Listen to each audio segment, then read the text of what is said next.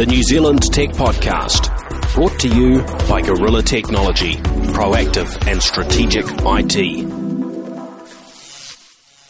Greetings and welcome along to the New Zealand Tech Podcast. This is episode 284. I'm Paul Spain. And I'm Brett Roberts. Welcome along, Brett. Thank you for uh, for joining me. Thank you for having me.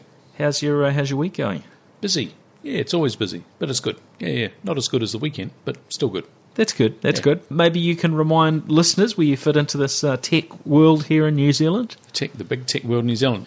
I work for a large IT uh, organisation called Datacom, and I'm an associate director there. I run a team of about 90 something people, and we do things like digital stuff, mobile stuff, SharePoint, CRM, Salesforce, user experience kind of oriented stuff, platform based technologies. Yeah, interesting space. Pretty pr- pretty big company dealing with lots of pretty large organisations around New Zealand and Australia, right? Yeah, so the company's 51, I think, years old. I think it's about 4,500 people worldwide. We operate in 32 countries, and I think uh, we just pipped a billion dollars in revenue, uh, NZ dollars in revenue this year, which is pretty amazing. So, It is. yeah, yeah. and privately held, which actually makes for quite an interesting company. Actually, it's very different than the dynamic of working for a large publicly listed organisation. It's cool. That's good. That's Yeah, good. Having a ball. Excellent, excellent. And I'm with a much smaller firm called Gorilla Technology, and I also we have an entity called Cloud Labs. So Gorilla Technology is IT services for sort of small to medium companies, and Cloud Labs provides uh, predominantly cloud migration services and projects, and then global voice media, which is where uh, where podcasts fits into the picture. Excellent. So that's what's keeping me busy. Well, shall we? Uh, shall we jump in? There's a few uh, a few bits and pieces going on in the in the tech world at the moment, and some you know, some interesting local items. So first up, we've we've been starting to hear what's happening with. With the National Party's uh, budget for 2016, what John Key's uh, got coming through, and Today, from a tech perspective, we're, we're hearing about government investment in helping commercialise new Kiwi tech businesses. So, this came through from um, Science and Innovation Minister uh, Steven Joyce. They're talking about this $15 million figure, and as with everything from the government, you have to drill down to uh, to work out what it's what it's all about. But the I guess the picture is they're they're, um, they're investing over the next four years, and their investment in this area um, is going to be uh, moving up to $8.3 million per year. It looks quite interesting. This is tied in with Callaghan Innovation, isn't it? Yeah, Callaghan Innovation are responsible for running the accelerator programs, or a lot of the accelerator programs programs around the country, and I suspect that they will be the conduit or a conduit through which the um, pre-seed funding flows. Uh, and this is a good thing, I think. I think throwing more money into this, in the overall scheme of things, it's a relatively small amount of money. Um, it's in probably very high risk, but I think it's it's a good move. And I, you know, I think now with particularly with Callaghan Innovation in, in place, and I should disclose that I used to work there. But with Callaghan Innovation in place, the government have got a really good mechanism for getting this funding into market and also measuring the, the outputs or the, the success of where they apply those dollars. So, yeah, it's good. Yeah, they the the news highlighted that they're, they've estimated that pre the pre-seed projects uh, so far uh, that they've been able to uh, support have generated um, 188 million in revenue, and obviously that's that's led to a whole bunch of uh, new companies. That those businesses have the potential, so maybe longer term, of generating export revenues in the direction of three billion. So if they can turn small money into big money like that, uh, export wise, then uh, then it makes a fair bit of sense. As long as they don't go um, don't go too uh, too silly over uh, how they throw that money around. And, and sometimes governments have been a little bit challenged, haven't they, in terms of the way they do these investments? But it seems that the Callaghan uh, model seems to get things um, maybe more right than uh, than wrong. Yeah, I, I think in, in the past it's kind of been the wet spaghetti model, and the, a lot of governments have thrown things against the wall just to see what would stick. And some of that's worked, and, and some of that hasn't. Callaghan Innovation is a great conduit through into the marketplace, not not just for services around innovation, but for funding. And I think the focus that they have, capability they have, and certainly when I was, you know, there, they they got some amazing people working there, is is a good place to provide. Or, you know, it's almost a, a good microscope into that community. It's big and it's complex and it moves fast. It's a bit like government. It's big and it's complex, uh, but government doesn't move fast. And so Yes. I think Callaghan's kind of that the gear that connects those two worlds, disparate worlds, up together, and they do a pretty good job of it.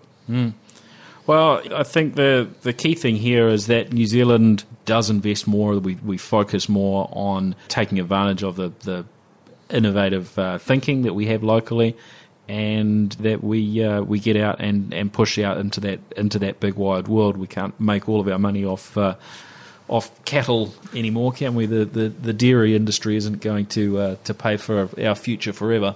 No, well, there's companies manufacturing milk in labs, and there's companies manufacturing beef in labs, and so I'm sure it won't be hard to manufacture lamb in labs, and then they'll scale up, and then we won't have those primary industries. And I don't know, it might be 10 years, it might be 20 years, but it won't be 30, 40, or 50. And, and so we do need to bet on some other things, and we do have a pretty good track record in the in the tech space. Yeah, yeah. No, I'm I'm all for it. Uh, sounds like sounds like good stuff. Gets our vote. There you go. They should do it. Yep, Yeah. yep. All right. Of course, we've got uh, pretty pretty little sway in these. We get we get two votes at the general election though between us. So uh, you know. Now onto this UK situation. Now the headline the headline is all about the the pranksters in the UK who. Uh, they were involved in a fake robbery at the uh, National Portrait uh, Gallery in uh, in London uh, with a fake a fake uh, kidnapping at Tate Britain in um, July 2015, all to generate more views on their YouTube channel. Yeah, I was quite intrigued with this story. Um, yeah, it's, I guess it's the moment of fame thing. I do this presentation occasionally at Auckland University to students, and um, it's kind of, I don't know, life lessons or, you know, for people about to enter the workforce, things to think about. And the first slide that I put up just has a, a few words on it, and, and what it says is, don't be a dick. And I think they failed, these guys failed that test, right? I mean, if you look at what they did, they got so caught up in the whole look at us, we're cool. Oh, look at the edgy stuff we're doing. They don't. They forget that when you when you fake a robbery, when you fake a kidnapping, and I think one of the other things they're involved in was faking a, uh, some sort of bomb scare. Yeah, I think there was a, Um, a that- bomb hoax, wasn't there? Yeah, you, you upset people, you you scare people. They're failing the don't be a dick test, so they get to spend six months. I think one or two of them in jail.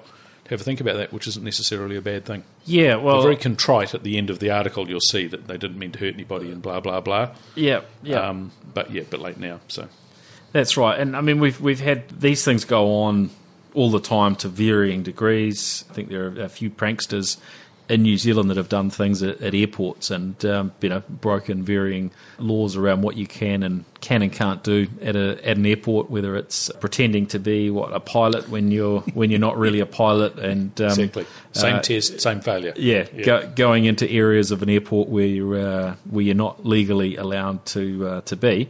You know, the, these fall under this sort of category, and I Yeah. guess we've we've got a little bit of a, a challenge and to stop this stuff. Just because for- hundreds of thousands of people click the like button doesn't make it right or smart. Yeah. Right?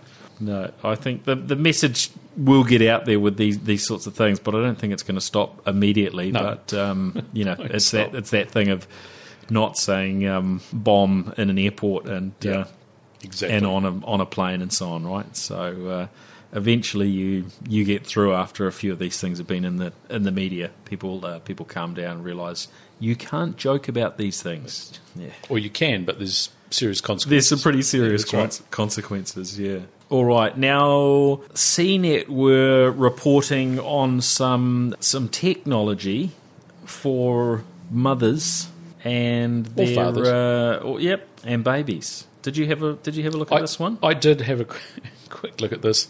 It filled me with sadness, to be perfectly honest. It's when you look at the site. My initial reaction, I, you'd sent it to me, so I assumed it was kosher. But my initial reaction was it was almost, um, you know, not the onion, or it was, you know, Yeah, um, yeah, yeah. yeah, I don't know. It, just go and have a look at the site and make you, make make your own mind up. But it just seemed pretty sad and pretty clinical, and I don't know. So it was the at product was called the Four Mums Mamaroo, and basically what it is is a sort of um, It looks like a repurposed vacuum cleaner um, that someone's bolted a little child bassinet thing on the top, that's it. and then connected it up to an app. And it rocks the baby and other stuff like that, and it's just got sad written all over it in big, large letters. Yeah, it's um, it's pretty pretty funny looking. It, it really is. But um, I The guess kid doesn't look very impressed in the photo either, actually. No, no. Um, I guess they're they're focused on the desperate parents that are not getting any sleep uh, or any rest, Like and every other uh, parent since yeah, forever. True, You know, and uh, and hoping that the technology can help. So it basically just was it, it just sort of moves the baby around as though they're uh, a sort of a, a cheap imitation of being held by the parent, right? Uh, Exactly. Yeah, yeah, and a very budget looking sort of mobile to uh, to try and keep the, the baby's mind occupied for a few seconds, and then there's an app to uh, to control it with. So uh, yeah, and then how much would you think some little gadget like this would be? Probably too much, to be perfectly honest, just looking at it. But wasn't it 270 or Yeah, yeah, US dollars or yeah, something? Yeah, yeah, 270 US dollars. So um, It's a bargain. Anything so you you're talking about you know three to four hundred, yeah, probably about four hundred New Zealand dollars. Add on a bit of GST, so you're in you'd you'd be in about five hundred dollars if you could get your hands on it here. Yeah. So, How long until someone hacks it and does something bad with it? the new child abuse, there's an app for that. So, uh, yeah, the tech world will never cease to amaze us with the uh, crazy bits and pieces that are going on. Now, what do you think about Apple investing um, a billion dollars into uh, into China, into um, Uber's big competitor in China, who are actually uh, doing astoundingly better uh, than Uber are. Uber have a have a reasonably small slice of the um, car sharing market in the US and yeah, this this is this is kind of uh, kind of an interesting one. So um, I don't know how you pronounce the company. Um, Didi Chuxing, how would you pronounce it? Or Didi uh, Chuxing? Chuck Um. Chuxing. Yeah, so a billion US dollars. That's um, that that's a pretty major investment in the in the scheme of things. Yeah, yeah. I mean, it's it's Well, it almost it's- chump change for, for, for Apple because Yeah. they've got. Uh, It'd be like you and I chipping all our money in together and buying a pizza, right? I mean, that's in, in the overall scheme of things, that's probably how it would work out. You know, so I could imagine Tim Cook going, "Oh, we've got to buy a pizza." All right. So there's a few things. One is they've probably got it sitting in a bank there because they don't want to repatriate it back to the states and pay tax on it. So got to do something with it. The, the second thing is that there's probably a cost of doing business in China. You know, good corporate citizen, etc., etc. It could be a good investment in keeping the market open and available to them, or there's a whole bunch of reasons they might do it. And a billion dollars is a lot of dollars, but for Apple in the overall scheme of things, it's really not. So I don't know. Do you think this has got anything to do with future Apple cars and Yeah, and think- so on, or is it is it just them wanting wanting a piece of that future pie and realizing that so much future profitability in the tech world, um, you know, hangs off what goes on in China and the Chinese uh, market. So maybe a few astute astute investments in uh, in China will set them up well. Yeah, I think the Apple Car thing is interesting. There's a great article, a website called AboveAvalon.com, talking about Apple's R and D spending, and and um, this guy predicts that there's a big uh, pivot coming uh, by from Apple at some stage in the future. They've poached a number of people from the Tesla team, or some of the early um, early people, early Tesla employees. And if you think about there's a guy by the name of Tony Seba who's a, a kind of a tech futurist who specialises particularly in the solar industry and electric vehicle industry, and he he refers to Tesla electric vehicles, and, but Teslas in particular, as being iPads on wheels. If you think about them as a technology platform, just happens to drive along the road and not necessarily with, the hu- with human intervention. I'm sure Apple are absolutely fascinated in that market, right? You know, there's only so many handheld devices and other bits and pieces you could sell. If the future is A, electric vehicles, and B, autonomous electric vehicles, that's a space that Apple have got vast amounts of money to um, pour into that type of thing. You know, there's huge amounts of IP being created at the moment. Uh, you know, obviously, Google self-driving cars, but you know, Audi, BMW, Mercedes, all of those people are working on their own technologies. Um, the land grab's happening right now, um, and this might be an investment by Apple in, in that land grab potentially.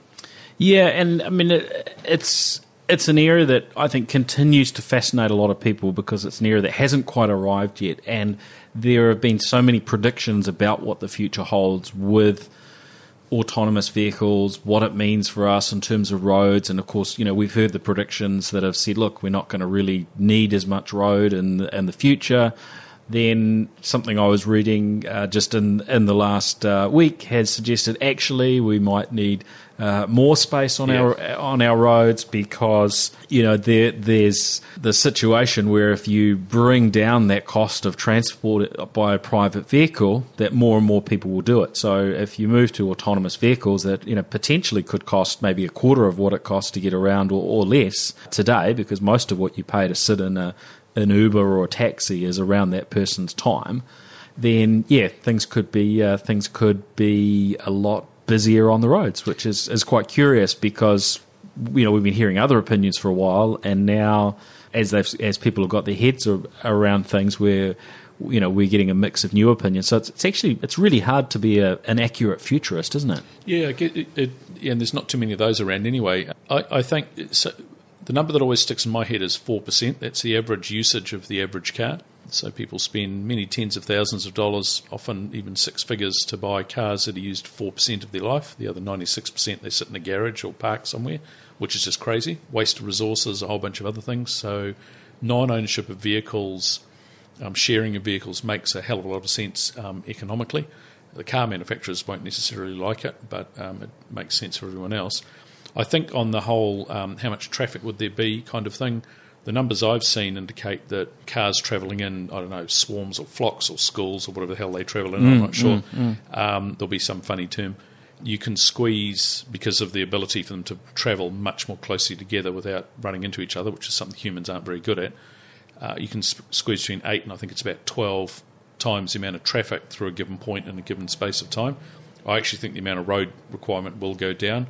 You're right about decreasing the price will increase the availability. That's that you know could drive overall traffic volumes up. But the reality is that if we're utilising cars at 50% instead of four, we'll probably need won't even need car parks. Cars will be utilised efficiently and you know won't need to be parked and left 96% of the time or whatever in downtown Auckland. Will we need as many motorways? I doubt it.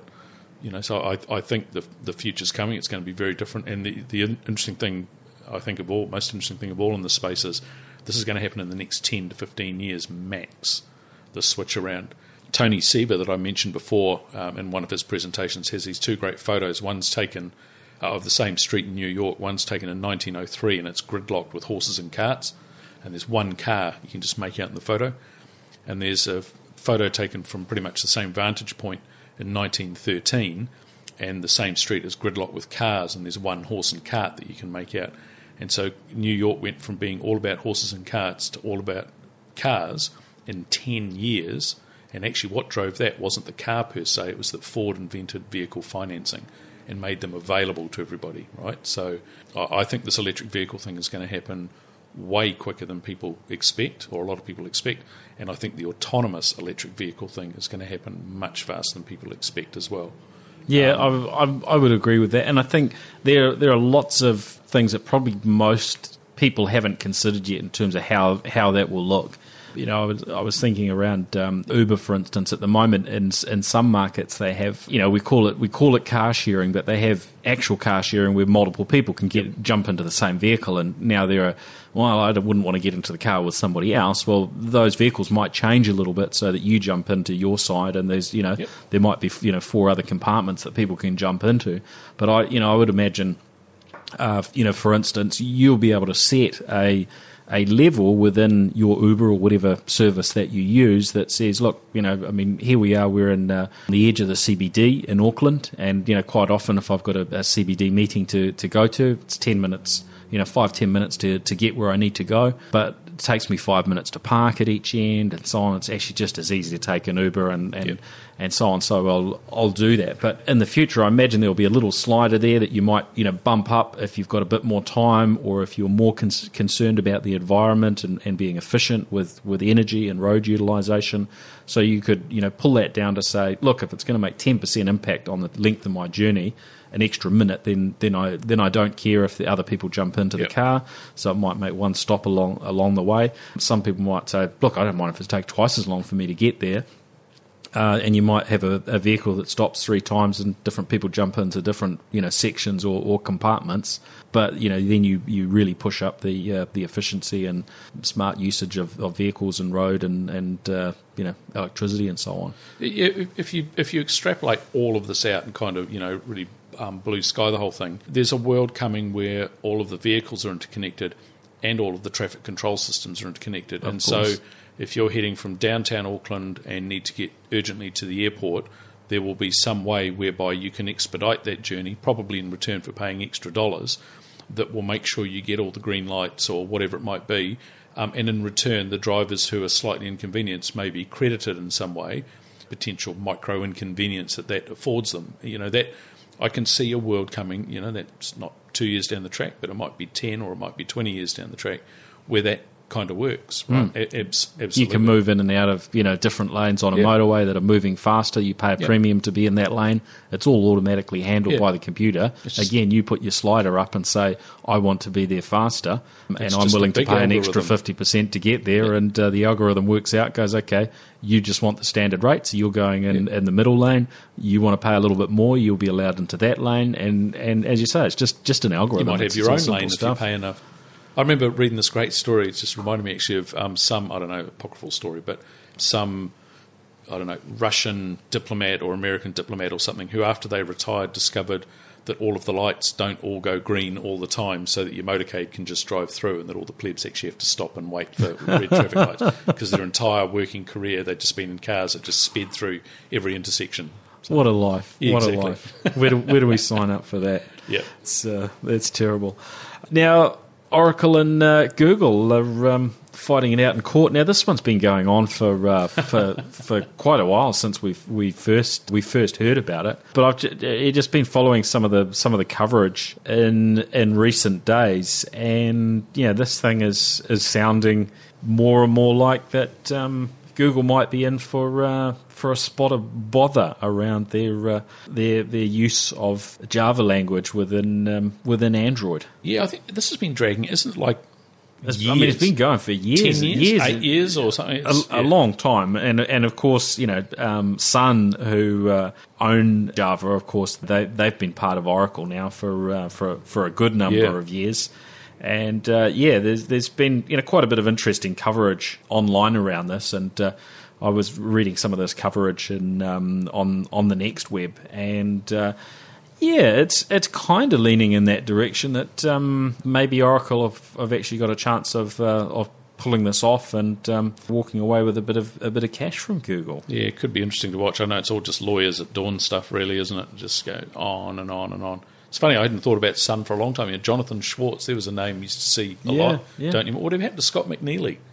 Not a not a name you hear either. No, he's yeah. probably sitting on yeah. a beach somewhere laughing. Yeah. yeah. well, these guys have made some good good uh, good money along the way, haven't they? Might be about to make some more. Well, and there's um, and there's obviously a um, a bunch of lawyers that are uh, that are taking home some cash. That's but, who's making the money. You know what we've seen recently is, is companies that are really starting to how do, how do you put it? They're they're they're not keen on this this sort of stuff continuing. I mean, Microsoft and, and Google with their their you know deal recently, uh, you know, in terms of uh, the the litigation and um, so on between each other, that they're going to be much friendlier going forward. Yeah, I, no, nobody, I don't think any large organisation wants to spend all of their life in court. I, the other thing that's interesting with this too is that these cases that bubble up and make it to court and then play out over a long period of time are the are the tip of the tip of the iceberg.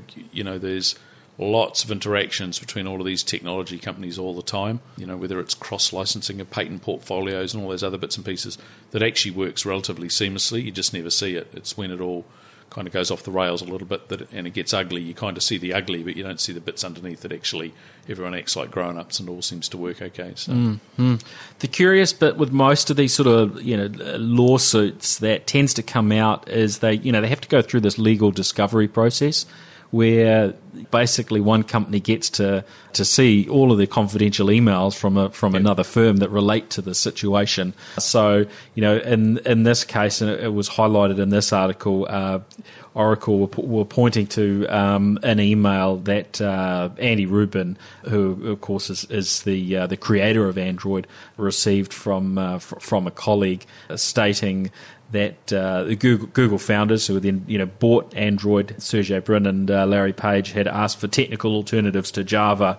Uh, and the response came back. We've been over a bunch of these, and we think they all suck. We conclude we need to negotiate a license for Java under the terms we need. So that sort of evidence that comes out yeah. comes out of email can can make things uh, pretty clear. And yeah, in, in these varying cases, when you get to uh, you get to see some of the emails it can um, make a make a huge huge impact on you know what there would be otherwise. So it's it's kind of curious what the future might hold around these these things as maybe organisations secure their email in such a way that you can't get access to history and and, uh, yeah. and, and other things, right? Well, I mean, there's a few things in there. Probably every major executive of every major tech company on the planet has got a story to tell around an email that turned up somewhere that shouldn't that embarrass them, right? You know, so. Mm I remember when I joined Microsoft back in 1997, someone took me aside and they were going through all the stuff with the DOJ at the time, right? Yes.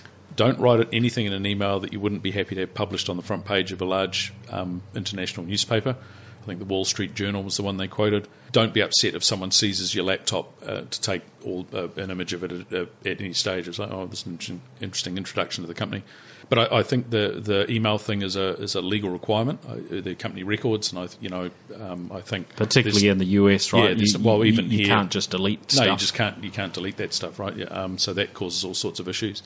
Um, particularly with high ego individuals sending emails that you know probably have language in them and say things that that that they um, shouldn't say. I think it's just it's yeah one of those things, and it's all you know. All of this is all people cherry picking bits of information out of context and presenting them in a certain light True. in order to sway the judge in the case, right? And it'll yeah. drag on forever, and yeah. someone one day will write out a really, really big check, and it'll all go away. That's what will happen.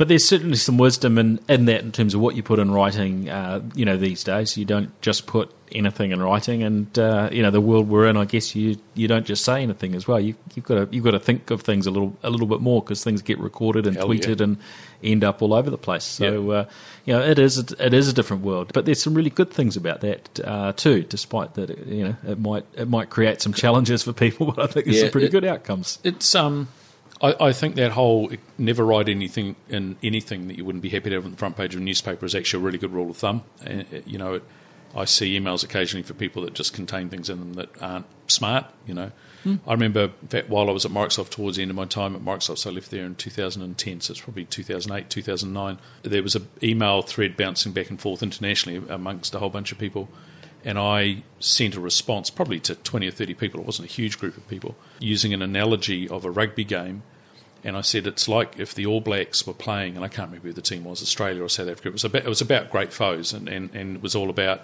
you know sometimes the teams are com, you know it's a combative situation, but there's a there's an audience around them that are gaining something from it.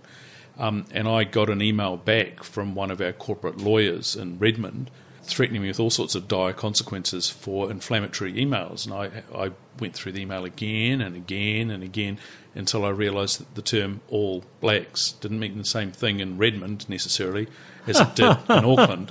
Um, it was in capitals, it was all, and I had to go back and explain to him what the situation was. He, going back to what was saying at the beginning, actually failed the don't be a dick test and um, played the you shouldn't put that in an email kind of thing rather than going, oh, okay, now I get it.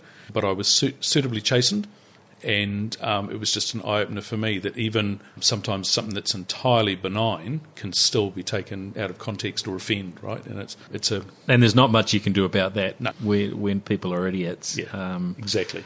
Yeah, that that's a, that's an attitude thing. Yeah. Yes, not uh, not ideal. Now, in in the last uh, in the last few days, um, one of the technologies we heard about a little while is this thing called uh, called Hyperloop. um, the the the hyperloop is is this concept of a I guess it's sort of a futuristic version you could say of and I've never I've never uh, seen or experienced one of these but I'm told in old organisations there used to be these tubes going around the place Lamson tubes. I've seen those. They You them have? in New Zealand when I was an avionics engineer. Oh yeah. wow! And Yeah, and uh, so communications and so on would bounce around from what office to office, building to building type uh, type thing. Uh, yeah, we use no, we use them for sending items. So you'd Yep. um, you'd put a fill in a paper requisition form, and you'd put it in a tube, and it go all the way down to the stores people, and then the thing that you requested would come back. And the two examples I had during my time there that were interesting was the time I ordered, I think it was twenty rivets, and it turned out that you ordered rivets by the pound, not by the individual one, and they turned up in this huge big bag of rivets. That Oh, so you got twenty pounds rather Yeah, than twenty they- rivets or something. they sat there in this bag for about a week before I realised that it was my order. I remember walking past thinking, what are all those rivets doing there? Um, so they didn't come through the Lamson tube, they got dropped off. Uh, and the other one was when I requested this very expensive instrument, I think it was a 747 or a 737 instrument, and some bright Sparkin stores put it in the lamps and tube and sent it out. It was $30,000 worth, worth and arrived in pieces. no, Um, but yeah, they go really, really quick, and they're actually really efficient. So the the the Hyperloop is effectively a maglev train operating in a vacuum tube, And the In a- vacuum's in, the, in an the, evacuated the key part tube. that sort of just takes it to takes the all next the wind level, isn't resistance it? out. Yeah, yeah. What could possibly go wrong? Right? What is it? Seven or eight hundred kilometres an hour in a tube with no air in it. I, I don't know. It's it's got to, it's got to be a, a pretty straight line to be able to uh, to be able to achieve those sorts of speeds and so on. Yeah, so they've got yeah. quite a few challenges, and there's certainly been some you know, varying coverage online over the last few days. And you know, one of them I read was, "Hey, this is a great idea. It's awesome, but the politics of being able to make that happen." Are going to be too difficult in terms of getting access to the land because the talk is initially about linking up uh, Los Angeles to um, to San Francisco Yeah, with, right. with with one of these and uh, being a, a, better experience than jumping on a plane. I'll believe it when I see it. yeah. I, I think it's one of the, yeah, it's it's theoretically interesting, um, but yeah, we'll wait and see. And so this uh, this footage is online anyway of the of the supposedly the Hyperloop's first public test. But the the whole sort of curious thing about it is there's a track and there's no tube. So I, I don't get it. What did you think No, about no. this? So, so I was exactly the same. Right? It looks like something out of MythBusters, and it's been done before. Uh, you know, I think use- is it water they're using as a decelerator. It's just a maglev hobby train setup, and no, I didn't get it either. To be perfectly frank, okay, no, I, I wondered if it was just me. I was sort of no. I think it it's was, you. I and was about a, several million other people. Yeah, I was just scratching my head on this one. But hey, somebody's throwing a little bit of money at this, so we, we we'll see where it uh, where it, where it goes from here. And there are of course other people in other places that are that are that are working on this because I think all the technology's been open sourced, Yeah, hasn't correct. it? Elon Musk Um, open sourced it all. So yeah, that's definitely one of the one of the cool things that he that he does. And yeah, I'm I'm curious. We've got a few people working on this. Whether somebody will be able to make something work in in some place in the world. I would like to think somebody will somewhere, but there might just be you know one of these that gets set up for. Uh, Either a country trying to show off that they've got more money than anyone else and that they're the coolest place on the planet. And I can think of a few countries or a few locations where Yeah. that sort of thing might happen. But in terms of it just you know becoming a, a standard thing and for us to uh, expect this to be taking place in, in New Zealand, you know, imagine being able to get from one end of the country to another and uh, via Hyperloop. That would be very cool, but probably a, a, million or a billion to one chance that it would actually happen. Yeah, I- In, in the foreseeable. This this could know. be the thing that fixes the the Auckland housing crisis, right? If you can move, if you can travel from, I don't know, Hamilton to downtown Auckland in 20 minutes, 15 minutes, all of a sudden Hamilton becomes a suburb. There's something that's frightening for Hamiltonians, and all the housing crisis disappears. There you go, done. So if the Auckland, if the government invests, I don't know, a few billion dollars into a hyperloop, joining those things up, problem all goes. Everyone's happy. There you go. It's for John Key. There you go. Yeah, just a All right. suggestion. Well, I hope somebody from the government's listening, and um, you can work out how to finance how to finance this. Brett will give you a few more tips if needed. Not a problem. I'll draw a Um, quick sketch on the back of a serviette. And, Yeah, yeah, that's the way to do it. Yeah, no, it's good that we're here to solve uh, solve the countries and the world's world's problems. Isn't got to think big. Absolutely. Yeah. yeah. Now we heard recently in the la- in the I guess the la- last two or three weeks around law changes around becoming uh, a taxi driver, and then Uber just sort of going one whole uh, step further and just saying they were going to basically bypass most of the, the legal processes for somebody to be able to become a passenger driver. This seems to be causing one or two dramas out there, but it's it's not unusual, is it, for Uber around the world to be pretty relaxed in terms of how they operate compared to how the you know how the law law exists in a particular region. So, I think today's podcast is brought to you by the phrase "Don't be a dick," um, which is the thing that Uber fails regularly all, all, around the planet, from the CEO down. It, it, it's interesting. This story just reminded me of, and he's been a little bit quiet of late, the Uber CEO, but some of the stuff he's done and said in the past is just horrible, right? I don't think he's necessarily the most charming of corporate citizens. Mm, um, and, and Uber have a pretty strong record of uh, track record of riding roughshod over things like you know laws uh, and requirements. And so this is hardly surprising. And, and again, you know, I'm a, I'm a Uber user. I, I, use them a fair bit for the same thing as you, traveling around the city to get to meetings and things, which doesn't necessarily say that I condone 100% of their business practices. But uh, th- this situation here I thought was interesting because I think the New Zealand government has acted pretty well when it comes to uh, seeking, soliciting feedback about the impact that Uber will have on the industry and changing legislation, etc. Uh, and I think for Uber to come in and then kind of ride roughshod over some of that is not didn't strike me as being um, particularly smart or acting in a reciprocal fashion. Mm. So we, yeah, I mean the uh, the recent thing go, going back a couple of weeks was the um, New Zealand Transport Agency, yeah, the- um, yeah, urging the potential drivers to ensure they understand their responsibilities under the law, which you know basically means actually there are some hoops to jump through. You don't just pay Uber twenty dollars and start driving a vehicle. And since then, um, we've you know we've seen some some drivers that are uh, that have been that have been fined. So yeah, this could be um, this could be a bit nasty for those involved. Although if we look at what's happened in the rest of the world, and Uber don't confirm this, but we would believe that Uber are probably paying any fines and looking after the, oh, the drivers sure. concerned because this yeah. is part of their whole part of their whole business model. So, well, yeah. my view of uh, Uber and, and is that the taxi thing is just a means to an end. I think Uber want to be the end termination point or the, the primary provider of autonomous vehicle services, which makes a lot more sense, right? So the real big picture is they will be the de facto go to app for summoning a vehicle to arrive at your doorstep to take you somewhere. At the moment, humans are involved in driving those vehicles. Uh, one day they won't be involved. So this is just the messy stage they've got to jump through to get to the bit where it's all much easier and you don't have humans and all that sort of thing. You don't need you know messy things like police checks and whatever it might be. So this is just a five or ten year pain period they have to navigate their way through without a running out of cash and, and you know that might happen, um, or b annoying every government on the planet to the point where they get banned. Fine balancing act. Yeah, um, I mean, it, it, it does seem as though they're they're succeeding reasonably well in more markets than anyone else. Yeah, um, definitely. At, you know, at getting that share, getting that run up for where things are Yeah, they're getting market In- share. I'm not in- sure they're getting friends in but the yeah. in the future. Yeah. But they're yeah they're they're they're causing a few problems around the place, and you know some places they're they're they're pulling out after the laws go against them. Um, I I mean, actually drilling in and looking at all the things they're doing around the place is, is pretty curious. And I would say, yes, they will. I mean, they've got this big valuation. What is it, over 50 billion US? I think At uh, last time I heard, might have even been up to 60 billion yeah, I think it went US. to 60 at one stage. Um, but if you if you think about a world in which actually the cost of transport comes right down, and it could be a quarter, it could be you know less, you know maybe a, a tenth of, of what it is now. I mean, it could be a very very low cost thing. Yeah, I would imagine once once those costs come down, even if they've got a big share of that.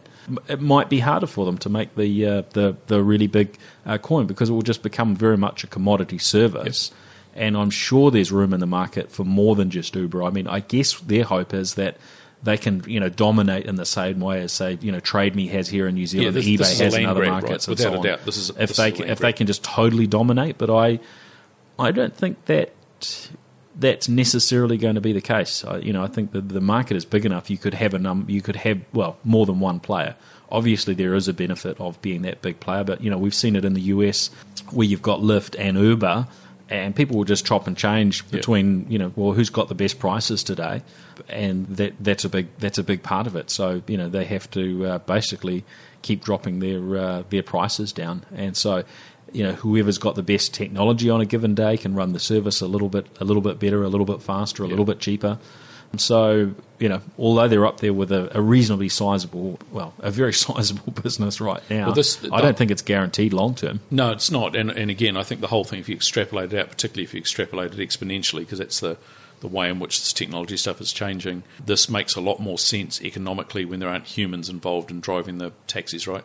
You, there'll be a point at which they can't flatten the, or lower the pricing any further because of minimum wage requirements or whatever it might be. You know, it's a race to zero or, you know, a, a point at which they can't make the charges any less until the day the driver goes away, at which stage then it all it's game on again. And and you're right, there'll always be other players in the market, but you know it's um, I remember meeting and use TradeMe as an example. I remember meeting the TradeMe guys years back, early 2000s probably. It was, it was a couple of years before they um, sold. And one of them said to me, we, we were talking about their dominant position in the market. And one of them said to me, Do you know how many other auction sites there are in New Zealand? At the time, there were 22, but there was one really big one, and then there were 21 other really small auction sites, right? And it could be the same, a similar sort of thing. It's all about land grab and maintaining that real estate footprint for as long as possible.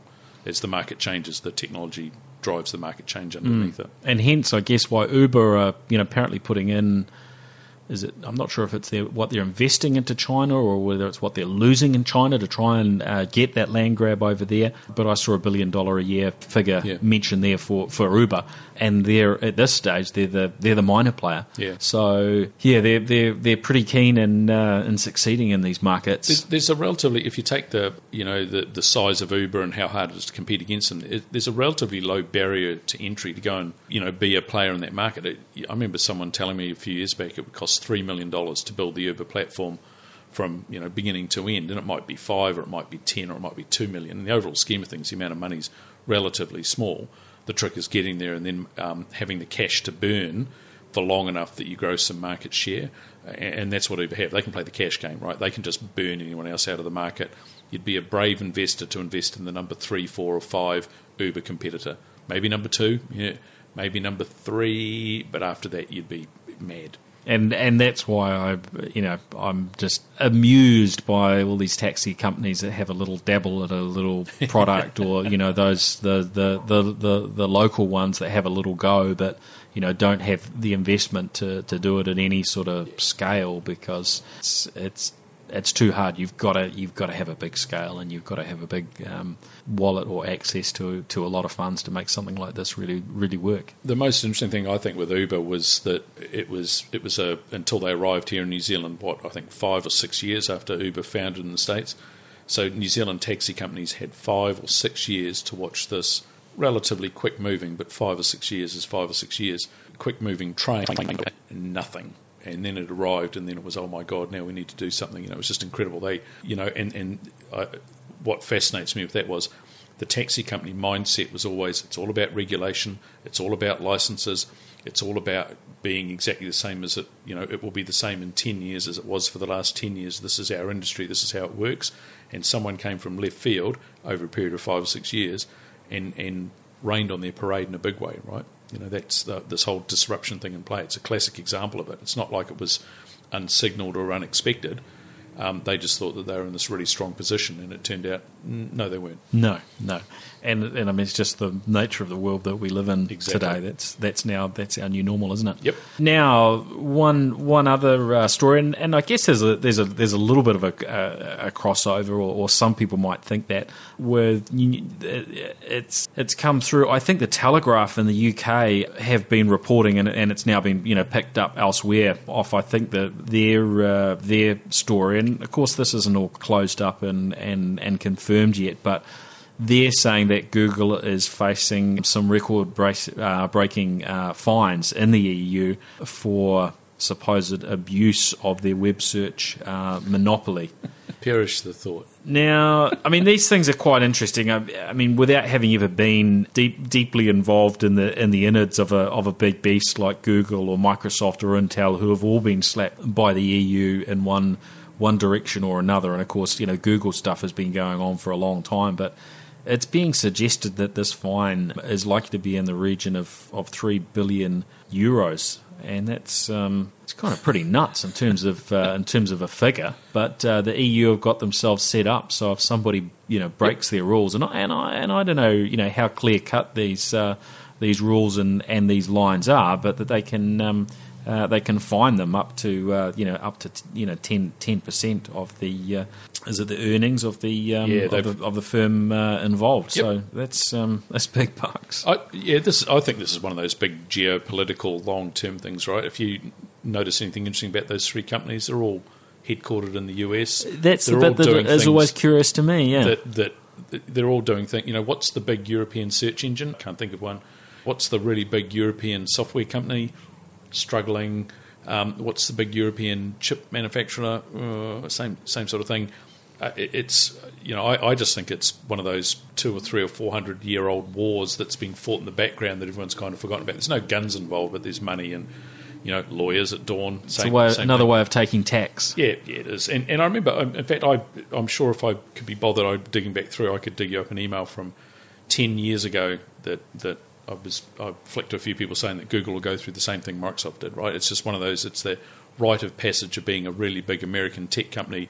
Eventually, at some stage, you find yourself in front of a, you know, an EU court and writing out a check that's got a, you know, a very large number of zeros on the end. It's just almost parcel of playing that game, one of mm. those things, you know Yeah, yeah. and you can be right. You can be technically right, but but you know it doesn't really matter. But you know it's one. Of, yeah, say vie. I'm sure. I'm sure they've already written it down in their text thing, and it's like, oh damn, you know. But they'll get the checkbook out, the one that really long one, so you can fit all the zeros on it. Larry or Sergey will write it and hand it over, and it'll all be done, and everyone will go back to you know back to where things were.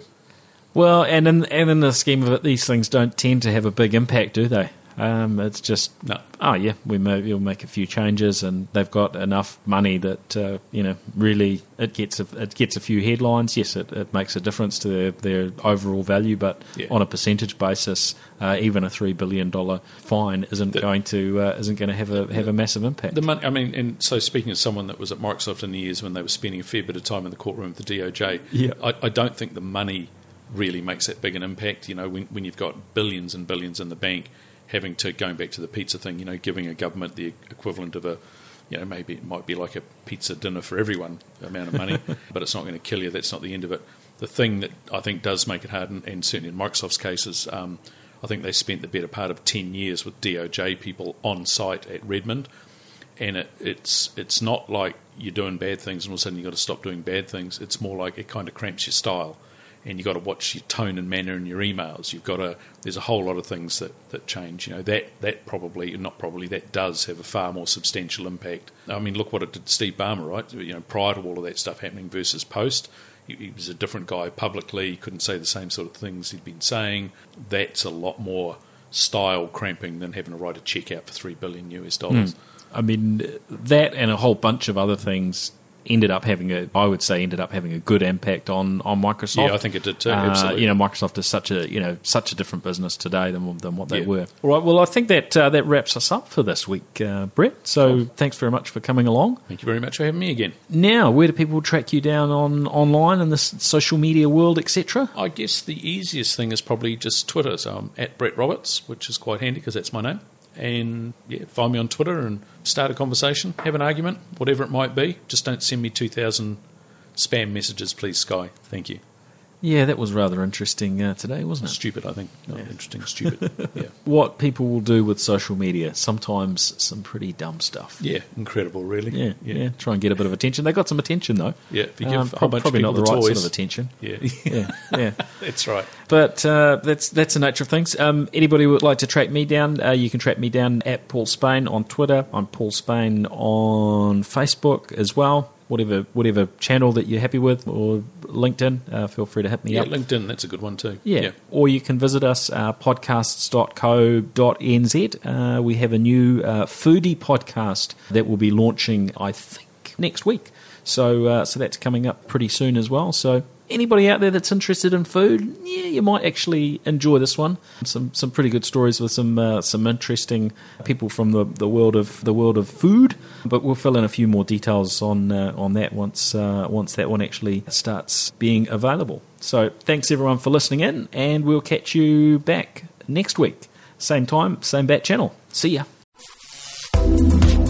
The New Zealand Tech Podcast, brought to you by Gorilla Technology, proactive and strategic IT.